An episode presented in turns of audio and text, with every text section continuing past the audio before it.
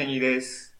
今日は、えー前回やったタイプ別診断で、えー説明がとても怪しかったので、もうちょっとそこを掘り下げていきたいと思います。今日はゲストさんを呼んで、えーこれをちょっと掘り下げていきたいと思います。ゲストさんお願いします。ゆうやんです。よろしくお願いします。はい。ゆうやん、お久しぶりですね。お久しぶりです。えっと、どこまで紹介していいのか微妙だけど、元同僚ぐらいは。そうですね。元同僚で、ね、厳しい時代を一緒にいや、涙した時もあった。厳しかった時代を一緒に乗り越えてきた。厳しかったな。ということで今日はゆうやと一緒にやっていきたいと思います。よろしくお願いしますよ。ろしくお願いします。で、前回は、えー、まあ、タイプ別診断で4タイプやるって言ってたんだけど、細かく、そうですね、4タイプのことについて触れないまま進んでしまったので、まあ、そこの部分だけ、もう一回ゆうやんも含めてやっていきたいと思います。ほはい。で、もう一回、あの、クエスチョンのところからやっていきたいんだけど、ゆうやんは、はい。えー行動するときは、えー計画を考えてから行動するタイプか、えー行動しながら検証するタイプか、どっちですか？うーん、考えてから行動するタイプですね。うん。行動よりも、まず考えてから。うん。計画優先。計画優先。OK。じゃあ、2番目のクエスチョンで、夢や目標優先か、友情か愛情優先。って言ったら、どこかどっち？これは、えーうん夢や目標を優先します。はい。えー夢や目標を優先するので理性タイプで私と同じタイプかな。お話が合う。話が合いすぎちゃうから、すごい飛んじゃいそうな気がするけど。ね。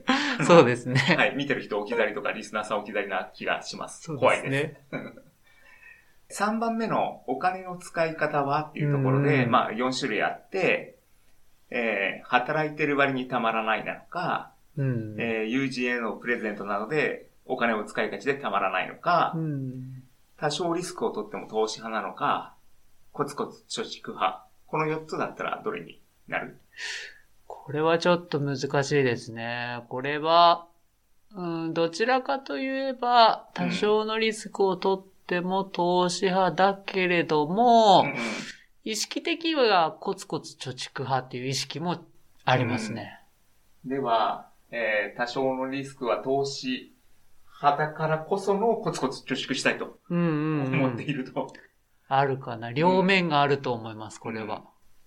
まあ別にこの4タイプに完全に区切れちゃうわけじゃないので、うん。まあ、間っていう人もいるとは思うので、うん。まあ、それはグラデーションだと思うんですけど、で、前回これをやって、それで終わっちゃったんですけど、今回は、えー、まあ、図にね、えーこれ YouTube と Podcast と両方流してるんですけど、おーえー、Podcast の人にはわからないなとうん、うんい。うことで、もうちょっとこう、詳しく見ていきたいかなと思います。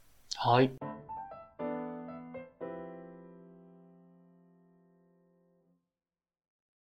で、4タイプを説明していくんですけれど、えー上下には行動様式、えー左右には、えー価値観で取ってあります。左上から説明していくと、現実タイプを置きました。考えてから行動する。友情や愛情を優先する。コツコツ貯蓄派です。左上は現実タイプにしました。え左下、理性タイプを置きました。考えてから行動する。夢や目標を優先する。多少のリスクを取っても投資派っていうのを、えー左下に置いて理性タイプとしました。右上には愛情タイプを置きました。行動しながら検証する。友情や愛情を優先する。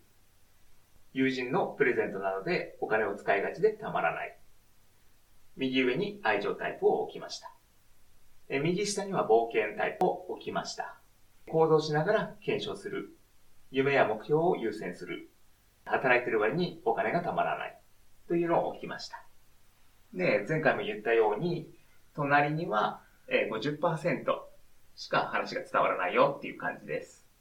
対角線に当たるものは25%くらいしか話が通じないよっていうことでした。えー私とユーヤンは理性タイプなので、体格にある愛情タイプうん。っていうのは話が通じづらい。うん。えー隣である冒険タイプだったりとか、現実タイプだったりするのは、えー半分ぐらい話が伝わります。うん。で、理性タイプ、私とユーヤンは話が通過で 通じちゃうよっていうはい感じですね。はいはい。まあ、このタイプ意識しながら行動していきましょはい。う。ということで、えー今回は短いですが、これで終わりにします。はい、ありがとうございました。ありがとうございました。